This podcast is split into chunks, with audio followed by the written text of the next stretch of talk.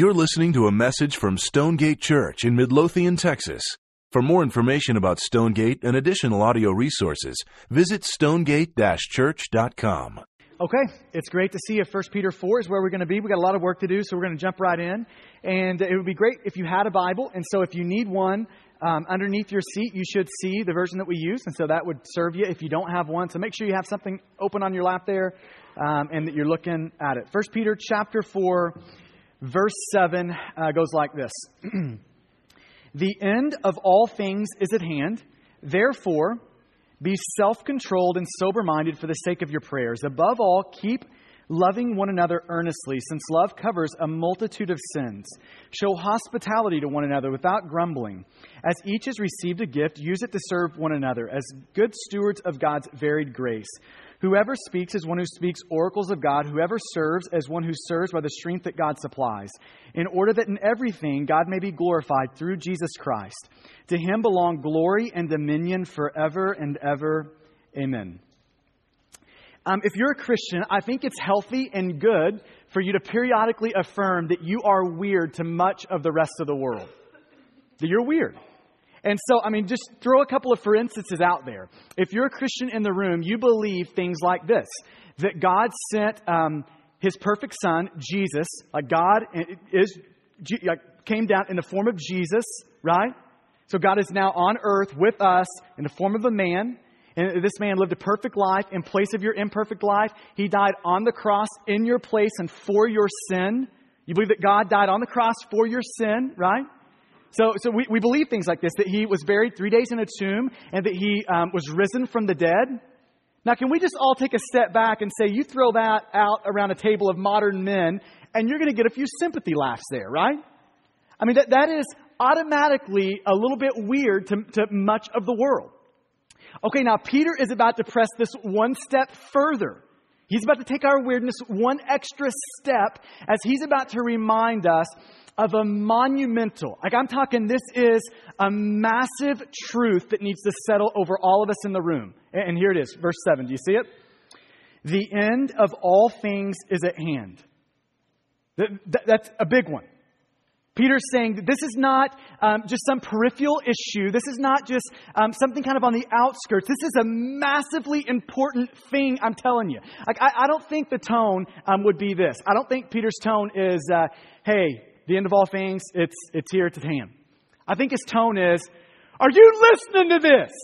The end of all things, it's, it's here. It is at hand. This means something for you. This is a paradigm shifter. Like this, this radically alters everything when you get this thing down. I, think it's almost as if Peter is saying, the, the end of all things is at hand. Now, Selah. Stop and think about that for a second. Meditate upon that for a second. Let that thought saturate your souls. Okay, now there's a sense in which Peter is introducing us to a big theological word here. It's the word eschatology. Okay, essentially, that's a big theological word to describe um, the study of end times. Now, this is when people get really crazy really crazy. This is when people start reaching for their charts and 37 left behind books, right? Okay, so, so people get really weird when, when you get into to this whole conversation. So I want to clarify um, this question.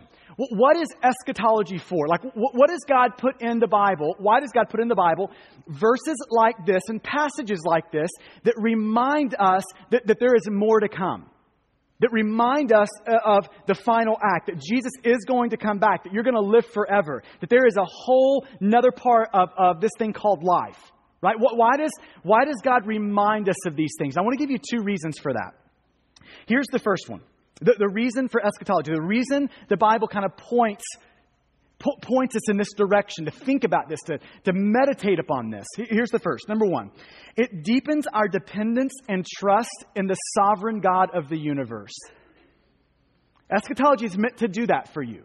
I, I would encourage you on a just a every now and then, sort of periodic basis, to make sure you read the last couple of chapters of the Bible in Revelation. And you know what that would do for you? It would help you see this. In the end, God wins. In the end, God wins. It would help build your confidence and your trust in a God who is sovereign over everything. It would help you see that, that in the beginning God created the world, and in the end the world will be at the, at the foot of God again. It will help deepen your trust in an all powerful and sovereign God, knowing that there is no sin, no person, not even Satan himself, that will avoid God in the end. Right? So, so it deepens your dependence and trust upon a sovereign God um, of the universe. And secondly, eschatology, this idea of the end time stuff, it's designed to help us practically to practically help us in holiness. It's designed to be of a help to you. It's not just something to be debated by you. It's something that, that God has designed to be of practical help to you. Now, th- this is the funny thing when I think about this. It's ironic that 9 out of 10, or maybe 99 out of 100 conversations that I've been in around end time stuff get really creepy. Like, does this happen then, or does this happen first and then that? Like, how, like, it gets really creepy in that way. And very seldom are any of those conversations actually beneficial and practical in a help, like helping you or I in our holiness. But that is not God's aim for this conversation. God's aim in pointing us to the end times issues and things and stuff is to actually help you. So, so let me just survey a couple of passages in the New, in the New Testament that, that kind of show this and teach this. So this is going to be Paul. So we're out of 1 Peter, we're into Paul here. This is Romans 13. It'll be on the screen for you. How, how eschatology, the study of end time stuff, you marinating your soul in the end of all things is at hand. How that could practically help you. Okay, this is, this is Paul's words in Romans 13. This is verse 11 on the screen for you. He says this Besides this, uh, besides this, you know the time, that the hour has come for you to wake from your sleep. For salvation is nearer to us now than when we first believe. The night is far gone, the day is at hand. So when he says salvation, that's a future oriented salvation, that, that, that Jesus is actually coming back. Okay, so, so it's that sort of future orientation. Now, in light of that, look at what he says. So then, so it's, you got to know this, believe this, marinate your heart in that, so that, or so then, let us cast off the works of darkness and put on the armor of light. Let us walk properly as in the daytime, not in orgies and drunkenness, not in sexual immorality and sensuality, not in quarreling and jealousy. Do you see the connection? It's you you got to have this future orientation and when you get that, when you believe that, when you're when you're saturated with that, it produces this way of living. It's a practical help in your holiness. Okay, this is going to be um, 1 Corinthians 15. Um, another example of this. Paul has just reminded the Corinthian church that there will be a day that Jesus comes back. He's going to split the sky wide open. He's going to come back for his bride, the church. And in that moment, he's kind of given this, this um, imagery of a trumpet sounding, and then you've got all of these bodies, physical bodies that have, that are, that are, have been dead and buried. They're, they're busting out, out of the grave, and they're being reunited to the spirit, to your spirit. So he's painting this whole picture of that going down. And, and then in light of that, this is what he says. Therefore, so in light of what I just said, in light of me reminding you about this future reality, in, in light of that, therefore, my beloved brothers, be steadfast. In light of that, be steadfast. In light of that, be immovable, always abounding in the work of the Lord, knowing that in the Lord your labor is not in vain. Do you see the connection there? That this is meant to be, by God, practical help for you. It's meant to be a help in your holiness. Okay, now this takes us back to 1 Peter 4. And, and, just to maybe take one step out of the fourth chapter, just so you got a panoramic shot of First Peter. First Peter is filled with future orientation. It's all over First Peter. Out of the 105 verses that make up First Peter, 12 of those, so roughly 10% of the verses in First Peter, are meant to remind you of what's coming. 10%, 12 of the 105 verses are, are meant to remind you that there is more to life than just this life. That, that there is more than just this few years that God gives you here. That there's more than that. It's reminding you of this future orientation. Okay, now the best illustration of this is, is 1 Peter 4 7. So let's walk through the logic here. Look at verse 7. The end of all things is at hand. Okay, that's the massive, that's the big truth. And then he says, therefore, and then he's going to lay out some commands. But do you see the logic? The commands are rooted in the content of this massive reality that the end of all things is at hand. Do, do you see how this is working? He's saying that you've got to know this truth, therefore you can do these things. Do, do you see that? Do you see the link here? the commands he's about to give are rooted in the content of this massive reality that Jesus is actually coming back. Okay, are, are we tracking with that? Do we see that? Okay, so it's important you get this link. The commands are dependent upon you knowing and believing and you marinating your heart in and seeing this big truth. Okay, so the question is, um, wh- what is this truth? Like, what does it mean? When he says the end of all things is at hand, what does Peter mean? Okay, so I think this is what he doesn't mean. Let me start it with kind of on this side of it. I don't think Peter means that Jesus is going to come back tomorrow. I don't think that's what Peter meant when he was writing to these readers a couple thousand years ago. And there's a couple of reasons for that. One is because, and the major one, is because there's unfulfilled prophecy that still has to happen. So, like in Luke uh, 21, Jesus says that the temple is going to be destroyed, but the temple has not been destroyed yet. In John 21, uh, Jesus tells Peter that he's going, to live to an old age, but he's, he's still kind of in the middle of his life, in the middle of his ministry life, too. And so, th- there's unfulfilled things that haven't happened when he's writing this. So, I don't think Peter means here that that tomorrow it's coming.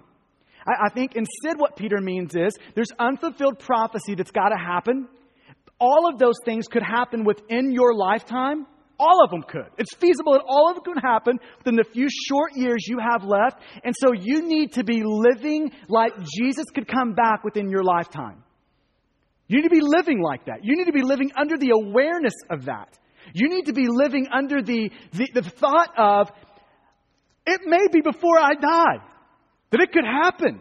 And I think the same thing would be true for us as we read it 2,000 years later. There's still some unfulfilled prophecy, like Matthew 24, saying that, um, that the gospel will be preached to the ends of the earth, to the whole world, and then the end will come. Well, the gospel is not to every people group or every ethnicity yet, but it is very feasible that that could happen in any one of our lifetimes in this room feasible for all of us. So I think the same truth would be present. Peter is saying, you need to wake up to the reality that the end of all things is at hand, that Jesus could actually come back within your lifetime. That that is feasible, that that could happen. And then you need to pattern your life underneath that and in light of that. Okay, so, so that's what he's saying here. Okay, now I want to walk through just two practical helps that this thought gives us. How it practically helps us in this pursuit of holiness, in this pursuit of God. So, so let me give you two of them. Two, two ways this practically helps us. It'll be on the screen for you. Number one, it helps us to remember, or in remembering our role in the world. So, so this idea, the end of all things is at hand, that Jesus could come back in your lifetime, helps us remember the role that God has given us to play on this planet. Okay, if you want to look at one of the driving themes through 1 Peter, this is it. It's found in the terminology he uses to describe his readers. So you see it in uh, chapter 1, verse 1. You see the word exile there? You see it again in uh, chapter 2, verse 11. This idea of exile or sojourner. Okay, it, has got this idea that Peter's reminding him that this is not your home. There is more to come. It's this future orientation. Okay, so I want you to think about how, like, three possible ways you could live in a host country. So it's a country that's not your home. This is what Peter's reminding him. This isn't your home. You're living in a host country. Regardless of where you live, you're living in a host country. It's the exact same thing. You could be American living in America, and Peter would be saying the same thing to you. You're an exile. You're living in a host country. And there's three ways you could live in a host country. One way you could live in a host country is as an immigrant. And if you're an immigrant, what do immigrants do in a, in a host country? They assimilate into it. Their lives weave directly into the lives of this culture. Right? And, and you give it a generation or two or three, and here's what happens. The, the, the, grandsons, they've lost their language. They've lost the customs. They've lost the values of their, other, of their home country. So they've so assimilated into the host country that they've lost the values of their real country. Okay, that, that's being an immigrant. But you could also be a tourist. And a tourist is on the exact opposite end of that scale. That they don't assimilate and kind of weave their life into the culture or into the country or the culture. They don't do that. They stand on the outside. They're observers of that culture or of that country. Do you see the difference?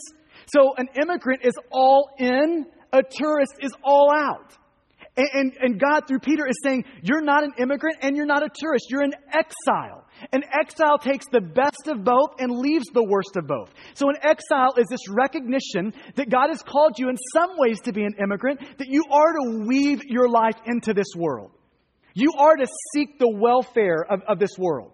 Like this is a Jeremiah 29. He's speaking to, to exiles in Jeremiah 29, and Jeremiah is reminding them that you need to seek the welfare of this host country that you're in. So that we are to be a people who are seeking the betterment of our community and the good of our community. But at the same time, we're not to lose our identity in it. We're to take the best of what it means to be a tourist. We're not to, to lose our identity. This is a Romans 12 issue where uh, Paul is going to say, um, don't be conformed to the patterns of this world.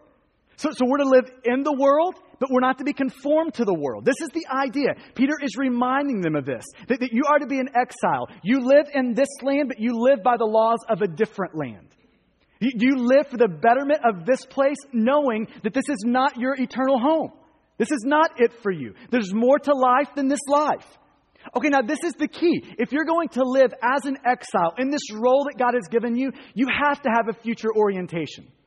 You have to see that there is more to life than this life. You've got to see that, or you'll never live as an exile. You'll never live in this God given role of seeking the betterment of our area, but at the same time not making it home. So it's, it's key. This future orientation helps us remember our roles. But there's also another benefit of it.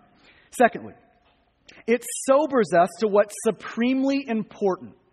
It sobers us. So, this idea of the end of all things is at hand, it's a sobering reality. Look at verse 7. So, the end of all things is at hand. Therefore, here are the first two commands be self controlled and sober minded. See, when you stand on the brink of eternity, it has this way of, of making everything that's important become central. That, that word self controlled in verse 7 is the same word used in Mark 5 to describe the demon possessed man. Do you remember that story? You've got a man that, that when they show up, this guy is, uh, he's got a legion of demons in him. He is in really bad shape. He has pitched his tent in a cemetery and he lives there. They can't get him to leave the cemetery. That's crazy, right? So we're officially to crazy. He's living in a cemetery. They put chains around this guy and he busts out of them. So we've got part crazy, part incredible Hulk. This guy is out of control, right? Okay, so uh, you, you've got a guy that is, that is literally, he is insane. So it says that he is going around, he's screaming all day long, and he's hitting himself with stones. So you, you've got a guy that has some serious crazy in him. Okay, now you, you go forward here. Jesus shows up on the scene and he heals this man. He casts these demons out. And, and, then it says that the whole area around that knew this guy, they were all amazed and came to see him. And when they came to see him, here's what they found he was sitting down, he was clothed. That's a thought. He's clothed and it says he was in his right mind. That word right mind is the same word in 4 7 used for self control. It's this idea of, of you're sane. You're not insane anymore, but you're sane. See, all of us have a way of viewing the world. Everyone in this room, you have a way that you see the world. And this is what it means to be sane. Is when your way of viewing the world actually corresponds to the way the world is. That's what it means to be sane. You see, in, in this passage, Peter is saying if you want to be sane, if you want to be sane, if you want the fog to lift, if you want to be sane, here's what it requires for you to see that the end is near. You've got to get on the brink of eternity so you can actually see what's most important. And if there, I think this is like one of those areas, and there's many of them. This is one of those clear areas where the prevailing thoughts of our culture are diametrically opposed with the thoughts of the Bible. Culture says this You're crazy if you live like the end is near. Eat, drink, be merry, for tomorrow we die. And the Bible says you are crazy if you don't live like the end is near. And you know what my angst is this morning for us in the room? I think a lot of us have bought into the lies of this world, the seductive whispers of this world. Insanity is so widespread for us that it looks normal living as if this is all there is, is so widespread that it feels normal to us. And, and Peter's saying, if you want to get out of, of this insanity that's normal, you've got to get on the brink of eternity. You, you've got to look down the road and see what's on the horizon here. So, so it's got this way of, of, of restoring a sound mind, but he uses this word um, sobriety or being sober minded. I think this is another metaphor of what it does. It sobers us. And listen, we can be, be drunk on much more than alcohol. We can be drunk on power. We can be drunk on control. We can be drunk on our conveniences. We can be drunk on the approval of people, on possessions, on what money can buy for us. We can be drunk on a million different things. And the only way that's going to kind of sober you up is for God, in His grace, to give you a heart that can actually see that there's more to this life than this life. We need to be sober in here. We need to see correctly. We need to see well. So, so Peter is saying, listen, this is what this truth does. This massive truth of you staring at what is to come. You realizing there's more to life than this life. It, it, has this way of giving you sanity, restoring your sanity. And it's got this way of, of producing this sobriety about you where you're seeing the world well and correctly. Okay, so, let me ask you the question. If, if you were living under the weight of this, of this truth, that there's more to life than this life, that the end of all things is at hand, if you're, if you're living there, how would your life actually change? But What would be different about you? I think for a lot of us, it would drastically alter the way that we're living, how we're thinking. It would drastically alter that. Like, what sort of changes would it instantly produce in you if you had this massive thought over the top of you, if you're standing on the brink of eternity and you're actually looking out and seeing that this world, it, it, there's more to life than this life. Eternity is looming on the horizon. What, what sort of a life would that produce? Okay, now there's a hundred different answers I think you could give to that question on what sort of a life or what life would look like for you if that were true. But Peter gives three responses. Now I want to walk you through, the, through these th- three responses that Peter's going to say. If you're on the brink of eternity, here's, here's what sort of a life is produced. There may be more than these three, but these three will be produced in people who, who are seeing correctly, who are actually sane, sober. Th- these will be produced.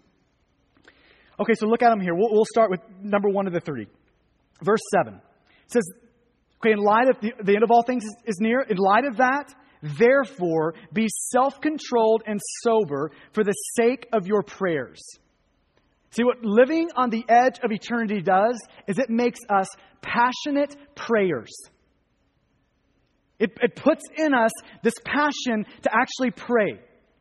Okay, now I'm just going to make a quick sweeping comment that I think is true. I, I don't, you may or may not agree with it, but I think in the um, uh, modern American church that prayerlessness is rampant. Do you agree with that? That it's rampant. It's all over the place. Now, here's the problem with that statement is it hits a little too far from home. So bring that a little bit closer.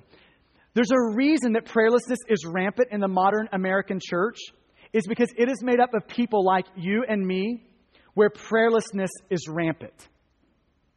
Do you see that? See the connection there? See, that's where it hits really close to home. I'd invite you just to look at your life. Does this passion for prayer, does it saturate and mark what you do? How you live? This communing with God, does it saturate you? Is it who you are? I mean, is prayer something you do, or are you like a praying person? Does it just saturate you? Okay, I, am going to invite you to, to just put your life under these two quotes I'm about to read you. I think they would be reflective of the Bible's perspective on prayer in your life. One is from Robert M'Cheyne. He was a pastor in, in the 1800s in Scotland. He said this What a man is on his knees, that he is, and nothing more. What, a man is on his knees, that he is, and nothing more. I just invite you to put your life under that for a second. Let me give you one more here. This is Leonard Ravenhill in his book, Why Revival Tarries. He says it this way No man is greater than his prayer life. No man is greater than his prayer life. So if we were going to just get, try to measure, like if you were going to just try to measure your spiritual maturity based on your prayer life, what, what would that tell you about yourself? Uh, what, what kind of mark would you give yourself if that was the measure you were using for your spiritual maturity? See, now I want you to make sure that you track prayerlessness down to its root. The problem is not prayerlessness. The problem is bigger than prayerlessness. The problem is in our heart when we are prayerless, it's saying something about how we view God and how we view ourselves. See, prayer is an expression of this. It's an expression of a heart that is saying, God, I realize that I don't have the resources, the wisdom, the discernment, the anything to make anything happen. I realize that. I realize I am completely dependent upon you. That, that is a heart that prays.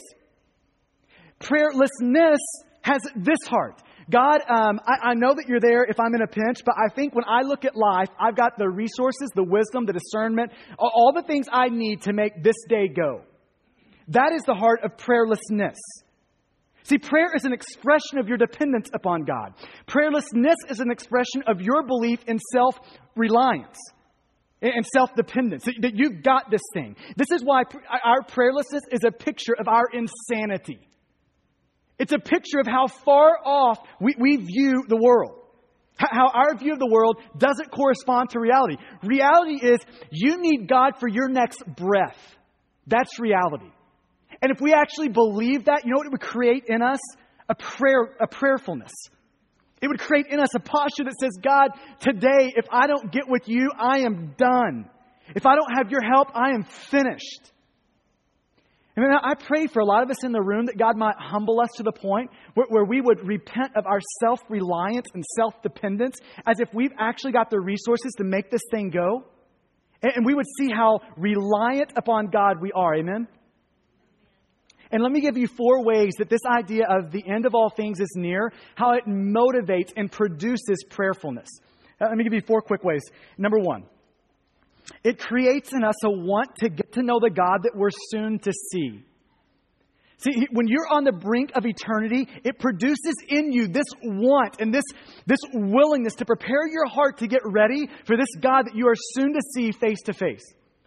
It produces a want in that. See, when you're thinking about the primary purpose of prayer, it's not to manipulate God to get what you want.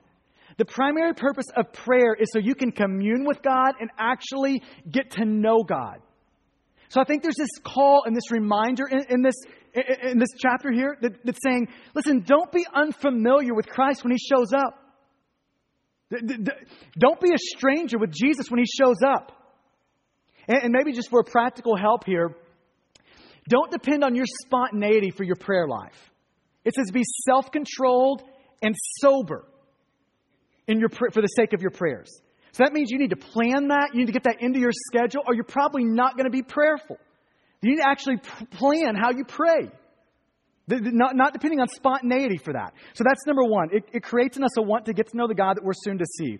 Secondly, it creates urgency in our praying. When we're on the brink of eternity, knowing that Jesus could come back within our lifetime, it produces in us this urgency that's saying, I can't wait for the salvation of my son or my daughter. I can't wait for the salvation of my parent or my mom, my dad, my brother or my sister, my neighbor, my friend. I can't wait for that. God, we've got to, we've got to see this happen now. Like not next week, but this week. See, it produces in us this urgency. Thirdly, it creates great faith in our praying. Like when we actually are living under the awareness and in light of an all powerful, dominant ruler of the universe, Jesus, is going to come back and set everything wrong in the world right. When, when, we believe that, you know what produces in us today? A belief that he could bring some of that now. A belief that, like, he could heal that disease now. He, he could solve this problem now. He could create repentance and, and give a new heart to this person now. He could actually do that now. Like not just like he could do that right now. See, it produces this great faith when we know that we have an all-powerful, dominant ruler of the universe, God, that we're praying to. And fourth, it focuses our prayers on what matters most. See, when we're on the brink of eternity, we instantly start to pray for the right things. I'm amazed. I think if you just get 10 Christians together and you say, What are we going to pray for? That 99 out of 100 things that are prayed for are physical, temporal needs. Okay, now I, I want to be clear here. I'm not saying that's bad. That's, that's a good thing. It's not, we should be praying for physical, temporal needs. That should be a mark of the things that you pray for. But can we all admit, in light of eternity, that spiritual needs are more important? Can we, can we see that?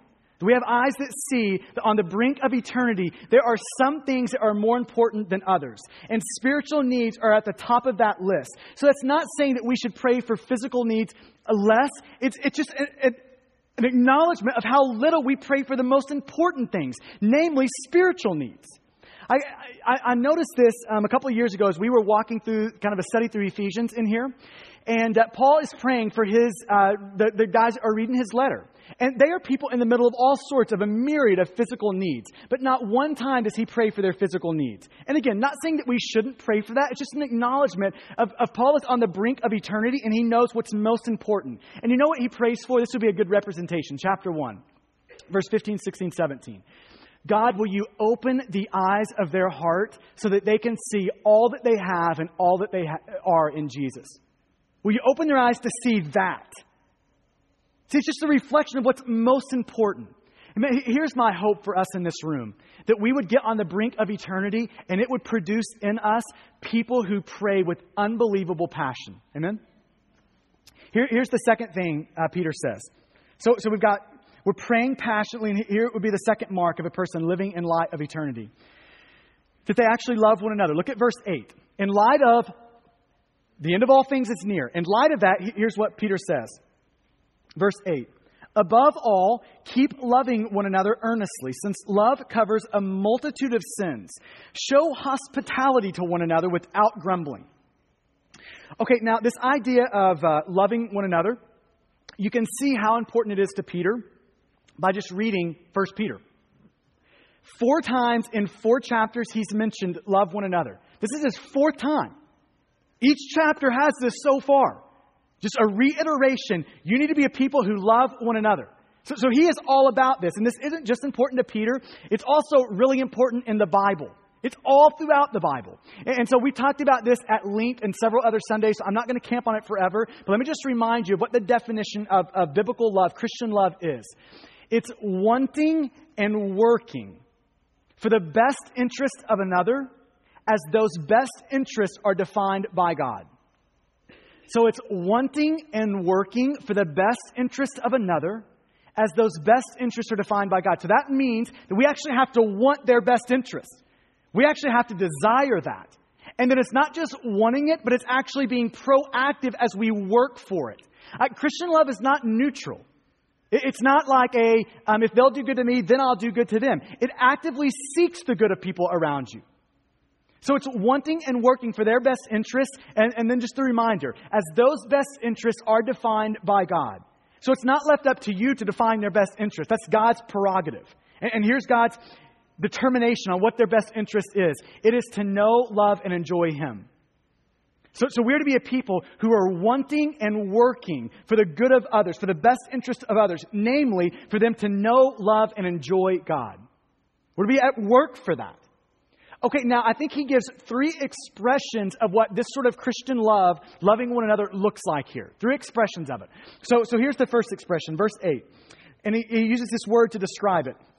Keep loving one another, and then he says this earnestly. So, one expression of Christian love is to love earnestly. That, that means that we're fervent in it, that we're zealous in it, that we're proactive in it. Um, that word earnest is, uh, it, it's a word that, like, the picture of it would be used, or kind of this idea of stretching a muscle to its capacity. That, that's the image. So if, if you can imagine your muscle getting stretched, someone pushes you down, you're stretched to capacity, and then by the grace of God, you are stretched even further, one extra inch. That's the idea of Christian love. That's the idea of earnest love. It's fervent, it's zealous, it's proactive, it stretches to the limit, and then it goes even further in the way that it would love people. Okay, then he gives maybe um, an implication of what it means to have earnest love. You see the next phrase? Since love covers a multitude of sins. See, earnest love implies that there will be an enduring love there. That we don't write off people, we don't, we don't um, wall ourselves off from people, that this is an enduring love. And so the way that we said it a few weeks ago is that when people sin against you, it could shift the way you love them, but your love is never severed for them. The Christian love, this earnest love, this love that covers a multitude of sin, is enduring in its nature. It's enduring. Listen, people in here are going to sin against you in serious ways. You know that. We all know that, right? We're there. Serious ways. It's going to happen in this room. And Christian love says this I will not sever my love for them. I, I, I, won't turn my back on them. I will not do that. I will not write them off. There will never be that moment between me and them. It's an enduring love that covers a multitude of sin. Okay, now we have talked at length over the last few weeks about sometimes love looks like confrontation. So we've talked about Cruddy Valley. We've talked about speaking the truth in love, Ephesians 4. We've talked a lot about that. And so, and I love, I think this is a balancing passage because Peter is showing us that sometimes love looks like confrontation and sometimes love looks like covering. Both, it could look like both of those two things. And I, I want to try to give some help on, on how to distinguish on what would be appropriate in each situation. But can I just say there's no formula for this? There's not like a, you plug three examples into the, the equation and it spits out confrontation or it doesn't work that way. So this is why, maybe just to remind you of this, this is why you actually need to be communing with God. This is why you need to be hearing from God, knowing God, praying with God. So he can lead you in these things. Let me give you four practical helps in trying to distinguish between when to confront and when to cover. Uh, number one, and you don't have to write this down. I'll post this on the city for you, so feel free just to listen. Number one, it's helpful to distinguish between immaturity and defiance. That's a helpful this thing to discern. Is this immaturity that they will grow out of over time, or is this pride and defiance that is going to require confrontation for them to grow out of? Because that's an important thing to distinguish here. So is it, you know, is it um, just immaturity or is this prideful defiance? Here's the second one. If an offense bothers you to the extent that it hinders your relationship, you probably need to confront it. So, so if this is a sin that is, is serious enough that is giving you a very hard time in how you relate to them, then, then there's a good chance that it probably needs to be talked about in some way, shape, or form. Now, I want to throw this out as a caveat and a caution here. If this is your deal, it's bothering you, so I've got to get this out. We've got to talk about this. If this is your deal, you need to hear this caution. You need to be prepared for someone to look at you and say, You are way too easily offended. Way too easily offended.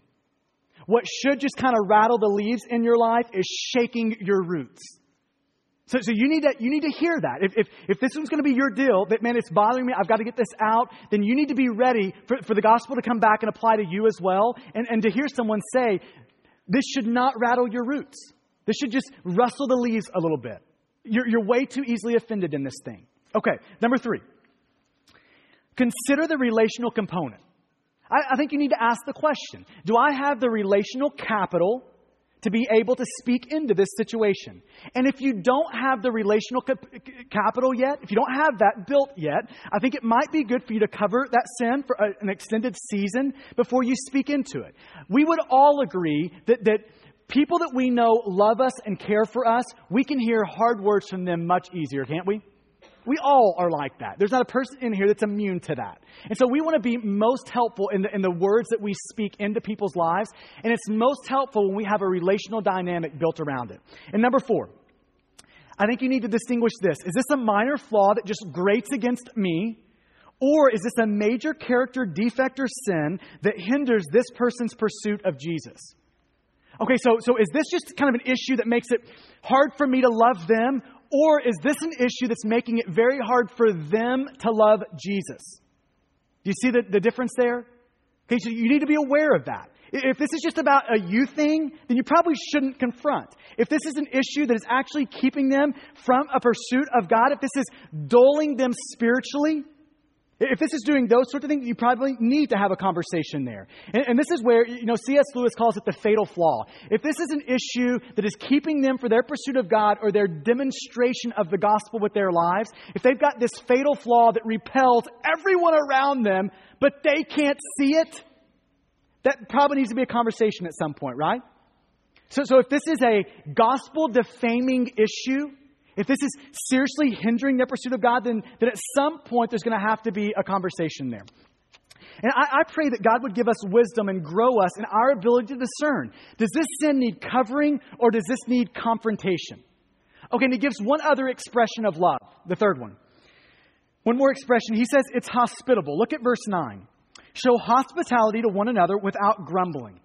Hospitality is the idea of welcoming strangers. And Peter is saying one of the expressions of love, Christian love, is that we're a welcoming people.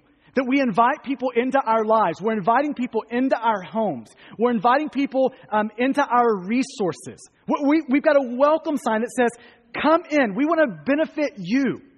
Why? Because God has a welcome sign on that says, Come in, I want to benefit you through Jesus. So, so, we're reciprocating what God has done to us and expressed to us through Jesus. So I'm just going to give you some practical ideas in um, hospitality. That these may stick for you, they may not stick for you. That's not the important thing. I just want to get your mind working on some ideas for how you can incorporate hospitality. Let me give you a couple. A lot of you have a spare bedroom. Maybe your kids have grown out. Maybe you bought a house that's too big just for even your family. So you've got a spare bedroom. If you've got a spare bedroom, why wouldn't you leverage that for the good of people around you? I mean, think about that. You paid serious money for that bedroom. And it's sitting there, and what, one night a year, two, three nights a year, it's slept in?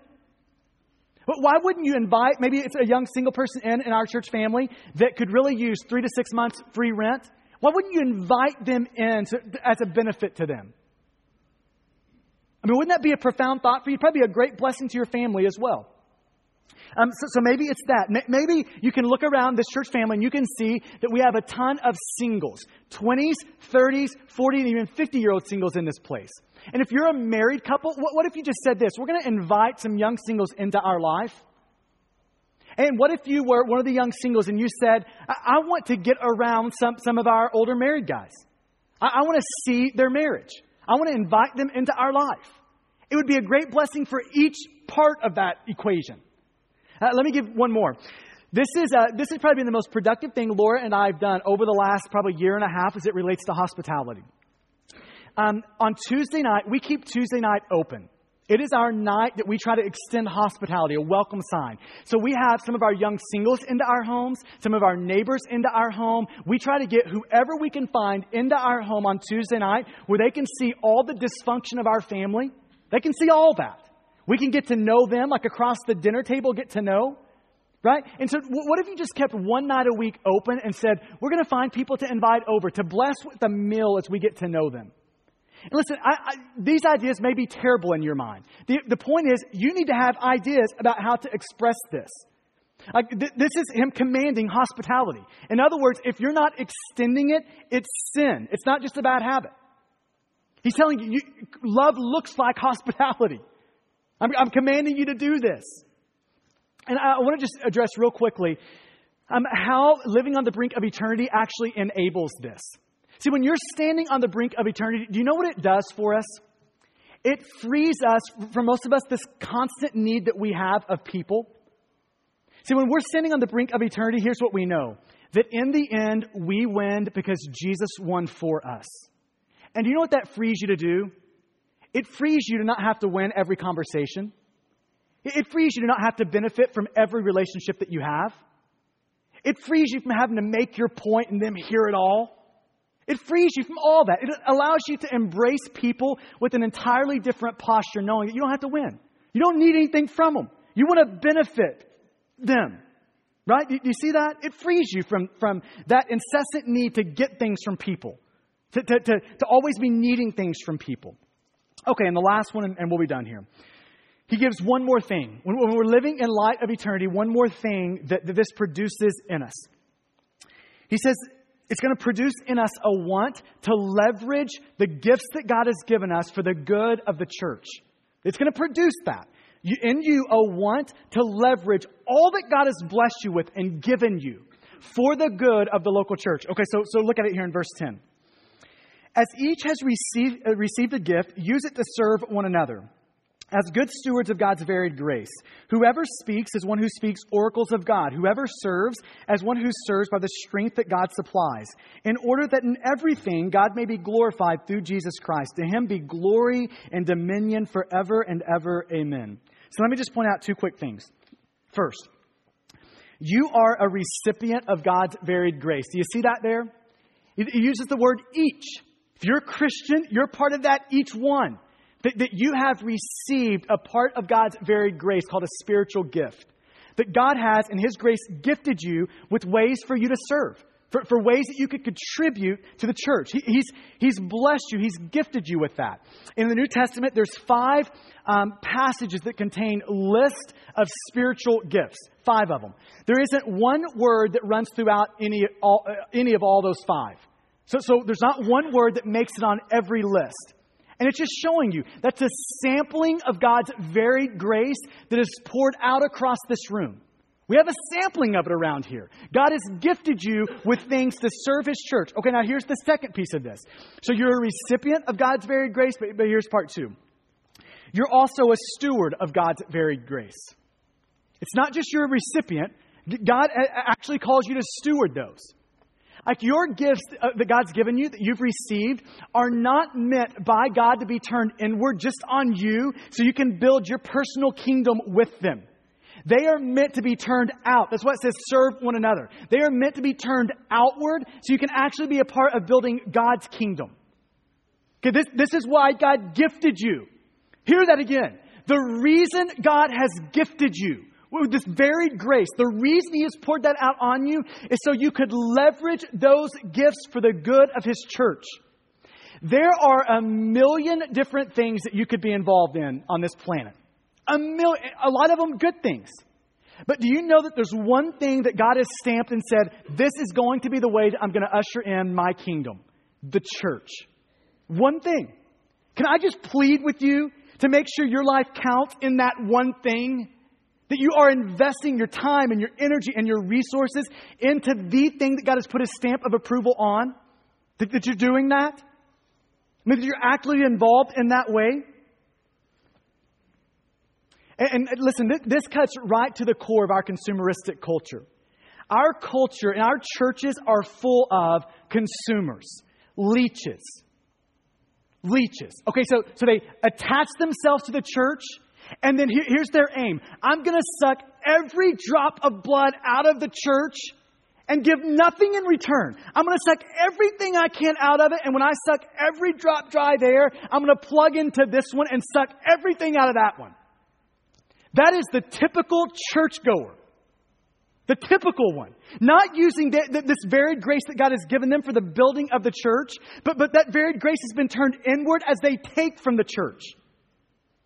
Listen, if that's you, if you've turned into that leech, that consumer, this would be a great day to repent of abusing God's bride. A great day for that. So I like to use this imagery to describe our relationship to the church. That God has called you not to date the church, but to marry the church. Do you know what that affects, this posture of marrying something? When you have, there's a difference between dating and marrying, isn't there? There is. When you have married something, here's what you've said I am fully invested. I don't care if you get ugly. I don't care if you get crazy. I don't care if you get selfish. I don't care. I don't care. I am fully invested. And that is the view that God has called you to live in as, in regards to the local church. That you would be fully invested, that you would have a marriage ring on with the local church. We use the imagery of hotel and home sometimes to describe this. Here's the problem that a lot of us have when it comes to the local church we treat it like a hotel.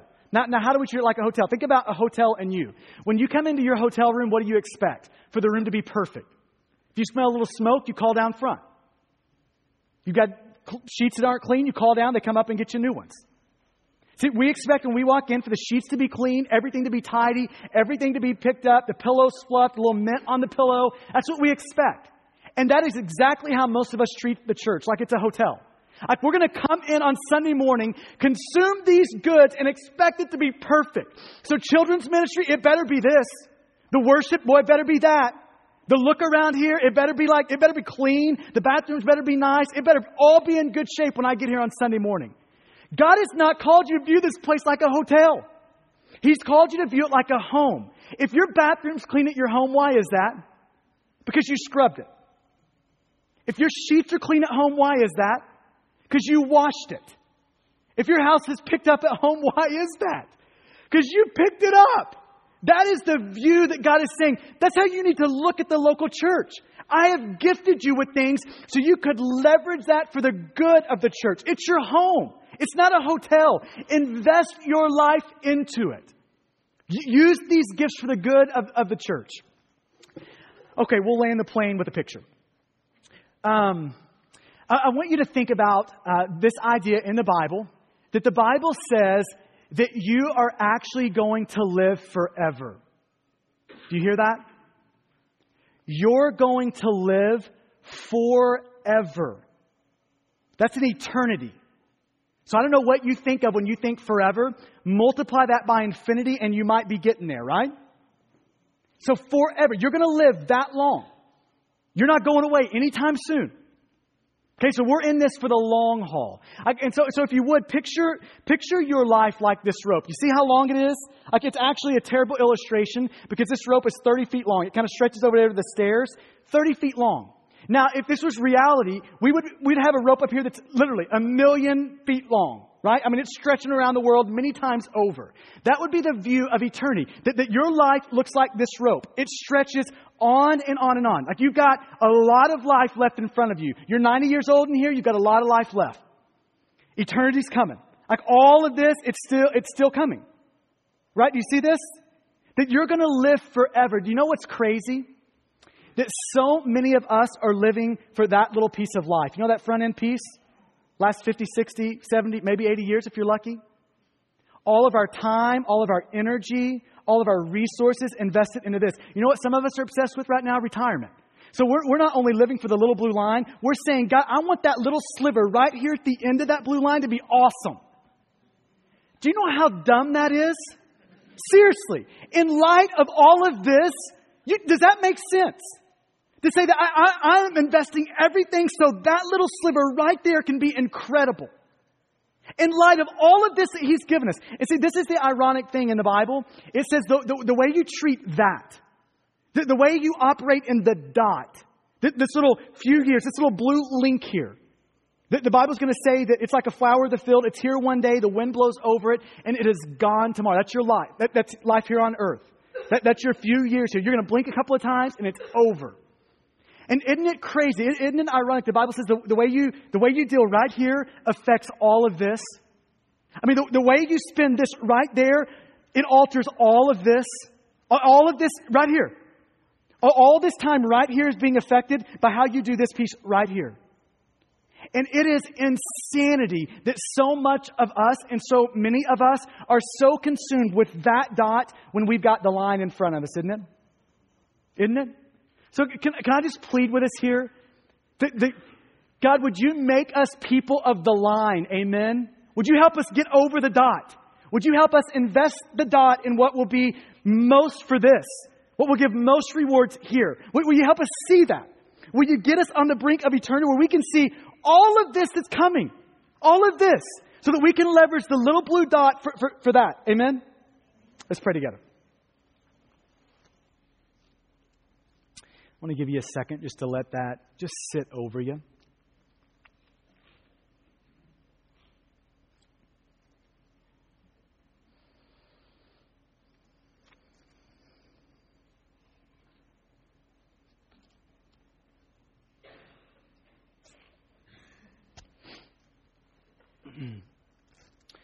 there are some of us in the room that, that we have been kind of dowling on the edges of, of this whole thing Jesus, the whole thing.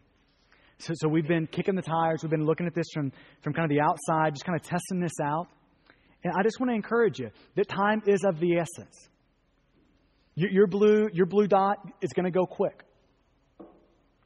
This is why in Romans, Paul reminds us the day of your salvation is near now than ever before. And so maybe this would be a good day to finish kicking the tires and to push your chips in.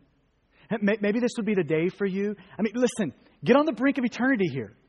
How this thing goes now determines the rest of the line. So, so, maybe this would be your day to quit kicking the tires, for you to push your chips in, for, for you to say, God, I am pushing my chips in for the perfect life of Jesus lived for me his death in my place and for my sin. God, I'm trusting that you will apply that to me so that I will be accepted, so I will be approved in your sight. So, so God, I, I hold up my life and I'm saying, I trust you and I, I'm treasuring you above all things. And here's the beautiful reality of what the scriptures teach that in the moment that happens, the God of the universe saves you.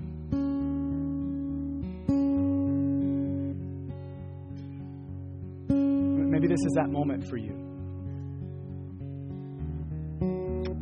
Our life here is short, eternity is long. And maybe this is that moment. For Christians in the room, may, may this be a moment where God, through Peter, sobers you, brings you into right thinking. You're on the brink of eternity. It's just a matter of can you see it? The line is long. It's just a matter of can you see it? So when we get under this big truth, the end of all things is near, when we get under that, it produces some things in us. It produces this, this passionate prayer.